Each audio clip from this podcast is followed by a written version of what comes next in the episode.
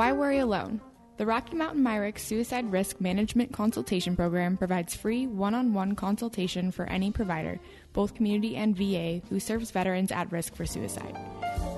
For more information about this program and to check out all our resources, please visit the consult page at w w w dot mirec dot v a dot gov slash V I S N nineteen slash consult. To initiate a consult, please email s r m consult at v a dot gov. Hashtag never worry alone.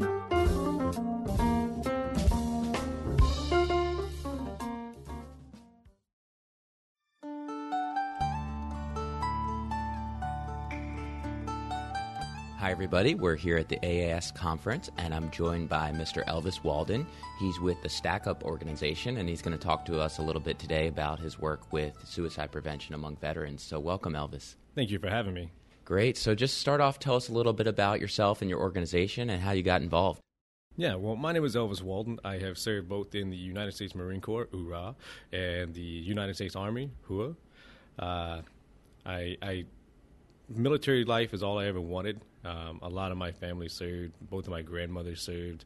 Um, so the whole military lifestyle is something, after watching nine eleven happen, I absolutely had to be a part of it. I knew that there was something calling me and pulling me to it. And when I was sitting in my science class and I saw the planes hit the tower, um, I was in Florida at the time near Eglin Air Force Base, and uh, planes and jets were just flying and scattering. Like, this is it. I, I know what I'm doing. And I was in the eighth grade at the time. Uh, so everything I did from that point on was just building up my life and career into the military. Um, and Stack Up.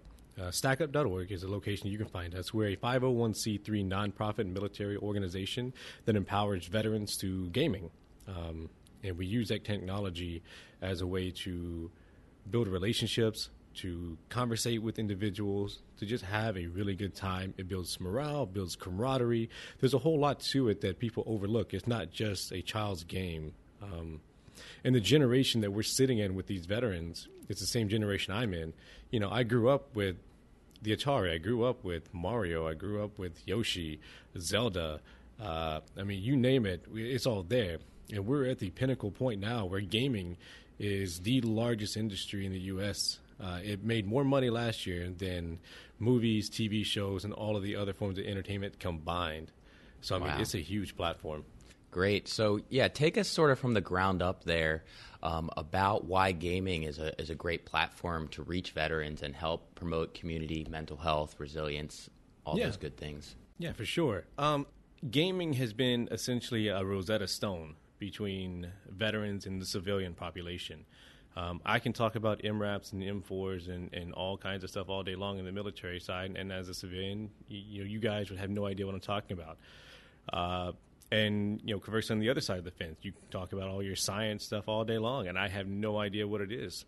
But, you know, you and me playing Call of Duty or World of Warcraft or whatever other game, um, that's a shared language that you and I both understand. So essentially, it's become the main pinnacle point for the transition of veterans. Um, we send care packages, but not of, you know, grandma's cookies and socks, because God knows we had plenty of socks. Uh, to troops downrange, and it's an Xbox or a PlayStation with a, uh, a a games monitor, which is essentially a Pelican case with a T V in it. And um, these guys can actually sit around together and play Halo or, you know, something they can do together. Because a lot of people have this misconception that uh, deployments are this Michael Bay movie scene, there's constant explosions and triggers and, and bombs and, you know, you name it. When in actuality, it's a whole lot of three months of pure silence, and it drives you insane. Um, and then for forty-five minutes, a fire breaks out, you see some really horrific stuff, and then it's back to three months of just pure silence again. And now you're sitting there for three months quietly remembering, you know, your buddy who just passed away uh, or something else horrific you may or may not have seen. You could have just heard it. So the gaming aspect of it all allows people an escapism.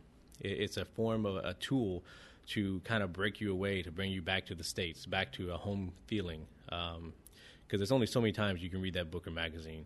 There's only so many times I can listen to Bon Jovi or A C D C before I'm just kind of tired of it.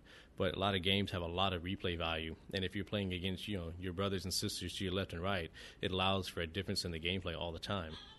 Excellent. And Um, you mentioned this sort of post nine eleven era and mm-hmm. why uh, these younger veterans are connected to games. Can you go into that a little bit more? Yeah. So with the post nine eleven veterans like myself and all the other guys you see out there now, it's we grew up with the Super Nintendo, the Sega Genesis, the Dreamcast, the PlayStation one, twos, threes, and now fours. I mean, we have been in the most phenomenal techno- technological uh, computer-based age that we've ever seen.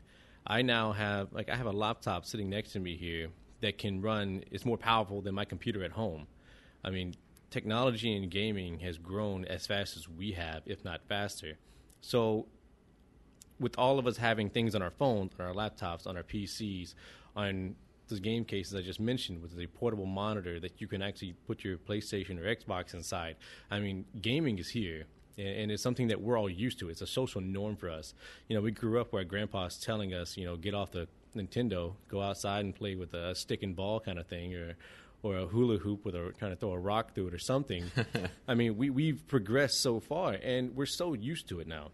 So when people tell us to get off or it's a child's game, you know, we kind of look at them like, what are you talking about? This is perfectly normal. Yeah, yeah, and, and like you mentioned, it just seems like a natural fit to sort of reach veterans. So mm-hmm. tell us a little bit about what you all are doing at Stack Up dot org. Yeah, so at Stack Up, we have like uh, four key programs that we run. Um, our care package program, which I just mentioned, um, which we also, not just people that we send to downrange, also recovering in hospitals, as well as our NATO allies. Uh, so we take care of everybody. We have our air assaults, uh, which is essentially if you know a veteran, your your mom's a veteran or your dad or whoever is, a, is a really into gaming, you can nominate yourself if you're into it. And we'll fly a deserving veteran out to a different gaming convention. They'll get a full V I P experience. They'll get to meet the developers and kind of hang out with us and, you know, just have a really good time. We cover all the cost. Then we have our Stacks program, which is our local community-based program, which is a really cool thing. We have can't think off my head, forty, I believe, at this point, give or take, around the world. Um, as far as Australia and New Zealand, uh, we're trying to expand more into the U K and the rest of Europe, part of our NATO allies. Um, I run the Austin, Texas stack, and a lot of times what it is, it's just community-based group work. Uh, sometimes we may get together and just hang out and go to a bar. The other times we may go help rebuild a V F W hall, repaint them, uh, help an American Legion. Um, Stephanie, who's also Stack's director, she's actually got a project coming up with the American Legion in New Jersey where she's going to help repaint and rebuild the basement and actually add more gaming tools to it to attract more of the post nine eleven veterans. Um, I mean, it's a really cool thing that we do. And, you know, other times we just have where we go on bike rides together. Yeah, it just kind of builds the camaraderie between one another. And it's full of civilians and full of veterans that are really passionate about helping each other. And the last one we have is STOP, which stands for Stack Up Overwatch Program. It's a twenty-four seven non-clinical suicide prevention and mental health initiative that supports veterans and civilians within our Discord servers. Okay, so I want to jump into uh, that a little bit more. So first, tell us a little bit more about some of the community events that you all do and, you know, why that's important to help build the camar- camaraderie and the community among veterans and yeah. civilians alike. I sure, add. yeah. It also helps with the transition, too. As a veteran, I got out of the military by the end of twenty thirteen, beginning of twenty fourteen, um, I had planned on making that my entire career, my entire life. Uh, I was I was shot, I was injured, I had been stabbed, I had gone through I E Ds. I mean, my life was a total wreck. I had gained sixty-seven pounds at the time because I couldn't move anymore. I was in a cast for about a year. I was going through a really horrible divorce at the time. I was lost. Um, I, I was really out in the winds, and I was back now trying to go back to college with people who are, you know, eighteen years old, and I'm sitting here at twenty-seven. You know, as like they have no discipline with themselves. They're all crazy and around, just having a good time, and I'm still used to that very military structure. Um, and eighteen-year-old, nineteen-year-olds in the military, they're they're very structured at that point in time. So this was a huge transitional point in my life. Um, that's when I came across Stephen Machuga, the founder of Stack Up. He was um, really trying to reach out to veterans like me indirectly. Uh, I, I fell in love with the projects that he was doing, you know, with gaming and, and the whole aspect. I was actually going to college at the time for game design, and um, everything fit up right up my alley. It helped pull me out of a very dark space. Um, I had I didn't really plan on my life going anywhere any further.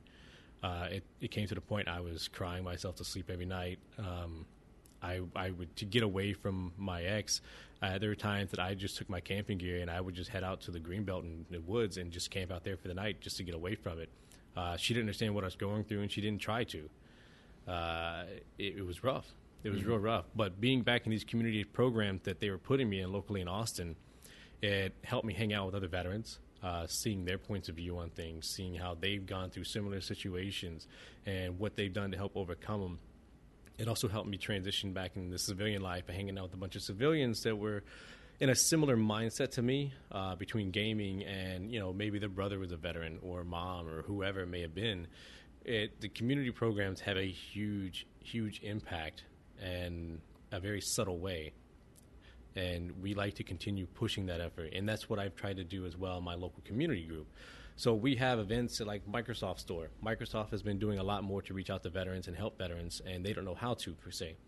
So I help build uh, veteran community programs within their stores. Like July seventh, we have an event coming up with another group called the five hundred first Legion. They are a cosplay group, a costume group of Star Wars uh, personnel. Normally they go to, like, hospitals for children and things like that, mm-hmm. but they want to do something with us. So I'm building an all-Star Wars takeover, uh, the Microsoft Store. Movies going to be playing. A band's going to be playing. Uh, it's an open event, so veterans, their families, their moms, their grandmas can come hang out and watch Star Wars and play some games and have some food. It's a good way to kind of bring people in. And when their guard is down at these kind of uh, programs that we're having, uh, it allows me to kind of get one-on-one with them. You know, how are your day? How are you doing? Um, how, how are things? How have things been? That sort of thing. So these community programs are phenomenal in the most subtle way. It's the most known, unknown thing. Absolutely. And uh, thanks for sharing about your experience to give mm-hmm. us a little more context there. And um, so it sounds like there's a strong, like, peer-to-peer component of this. Can you go into that a little bit? Yeah, it's, it's a huge component of what we do. Uh, there are some stack groups that we have that are completely civilian-based because there's not enough veterans in the particular area. Uh, doesn't mean that we're not pushing for it. We're not growing them. However, these civilians that are there are either extremely passionate about helping veterans or supportive of, of what we do as a veteran. You know, political agenda aside, these people are here just for those that are wearing the uniform. Um, or, like I said before, it may, their dad may have served in the military, their brother, their sons, or whoever. We we have full families in, involved in this, not just one or two. I mean, we have father, wives, husbands, sons, daughters. I mean, all in just one com- uh, community group out there. And I don't know, man, it, it's just phenomenal what we do. Yeah, it's, it, it's, it does it's, sound It's hard really to put great. in words on the effect that it has on these people. And um, we're slowly going to start training these individuals in these stack groups, uh, similar to the training that we do for our STOP personnel, okay. um, uh, suicide prevention, but more along the lines of just what to look for, what signs to keep an eye out for. Um They won't be at a direct volunteer to actually provide any service, but it's one of those, hey, by the way, you know, this guy was looking kind of this way. What do I do? But a lot of times you don't realize when someone's actually crying out for help without actually saying anything. There's subtle signs that are also very obvious, and uh, not all these people know. So the training that we have now with our, our Suicide Prevention Initiative online, we're going to do a little more training to those local community groups so they can help keep an eye out on the ground. That's excellent. Um, and I think also a great transition to talk a little bit mm-hmm. more about your online uh, program, and it's called STOP. What does that stand for again? Uh, Stack Up Overwatch Program. Okay, and tell us about that, and also explain a little bit what Discord is for f- listeners who, you know, may not mm-hmm. be familiar with some of the technology folks use in gaming. Yeah, for sure. So STOP came out to be, uh, initially we were just a suicide prevention squad, uh, what it came out to be initially. But there were some concerns that people wanted to talk to us, but they weren't suicidal. And they were kind of worried about the stigma of people seeing them in a certain channel saying that. So we came up with a different term. I, I was sitting at an office desk and it was brought to my attention. And I had to come up with something off the top of my head. And I'm like, STOP. Uh, I like that, Stack Up Overwatch program, because Overwatch is one of the most popular games in the world right now, which is a team-based community uh, arena shooter type thing. But the story behind it is a bunch of guys who used to serve together. Their group got disbanded, but they still have this major brotherhood. Um, and in the story of the game, they actually get back together to protect the world again. Mm-hmm. Um, so, you know, a lot of veterans have that same mentality. You know, I'm out of service, but my oath never ended. Uh, I am. I will still protect this country and this Constitution with my life from any all enemies, foreign and domestic, kind of mentality. And Overwatch is also a term used in the military. You'll have snipers or uh, drones or whatever providing Overwatch, and what that means is they're watching your back. They have. They are the eyes in the battlefield while you're going house to house. Um, so that's kind of what we provide here. We are your eyes in the battlefield of mental health, because this is not something that you can do alone. But we are a community. We're a family, and just like the military, no one, no man or woman gets left behind. Excellent. And I understand STOP is basically a twenty-four seven program. You all are always mm-hmm. on the channel. That is true. Uh, so we're on with this thing called Discord. Um, for those of you who never heard of it, it's similar to Slacks, if you've ever heard of that before. It is essentially a Facebook Messenger, Skype, um, God, I don't know, Google Messenger, everything all rolled into one. I can have an individual channel set up where I can post up resources, V A benefit assistance channels, things like that, just general chat. Uh, then we have voice channels where people can kind of come in with their headphones and microphones and things and just kind of just open chat. Uh, we have certain voice channels for certain games. And then we have private chats um, where we help kind of triage an individual looking to seek help and care and things like that. So my guys are on twenty-four hours a day, seven days a week through different rotations. Uh, we have no set schedule for them because a lot of the gamers, we live in different time zones, so I don't really have to have one. I just make sure that we have enough people on throughout the day. Mm-hmm. And with this service, we can have video chat, group video chats, Uh, a private phone conversation. Uh, these Discord is also based on iOS, on Android, so you can put on your phones, on your tablets, on your P Cs, on your MacBooks. There's nothing you can't have it on, just about. Great. And you touched on this a little bit earlier where you're kind of meeting people where they're at. They're maybe not mm-hmm. a little hesitant to seek help. And, and so how do you, do they reach out to you through Discord? Do you all just kind of look at some of the other channels and reach out to them, or how does it work? So within our Discord, we have, God, seven different channels, I believe. I mean, there's there's quite a few different Discords that we actually help keep an eye on. But there's a couple where uh, it's called R S R, which stands for Red Shirt Raiders, which is kind of our, our full-on gaming Discord channel. And then we have our Stack Up dot org main channel where we actually host our meetings, our, our main conference meetings and stuff. We actually host online for the public to listen to every Wednesday night. Uh, so we do everything through this particular app. Our guys are actually trained to look for certain signs, certain um, the way they talk in their voice, the way they type in chat, the way their behaviors may have changed. But we've also built such a relationship up with these individuals while gaming with them and just hanging out with them that mm-hmm. – we have not had to had a single time where we've had to reach out to them. Every single time they have come to us for help. Excellent. And what does it look like when someone comes to you for help? And also you mentioned that you have some training. Can you tell us a little bit more about the training that your staff and your mm-hmm. volunteers uh, have to, to help handle these uh, requests or um, situations that come up? Yeah. So part of the training that we have is through PsychArmor, uh, one of our main partners. We're certified veteran ready with them.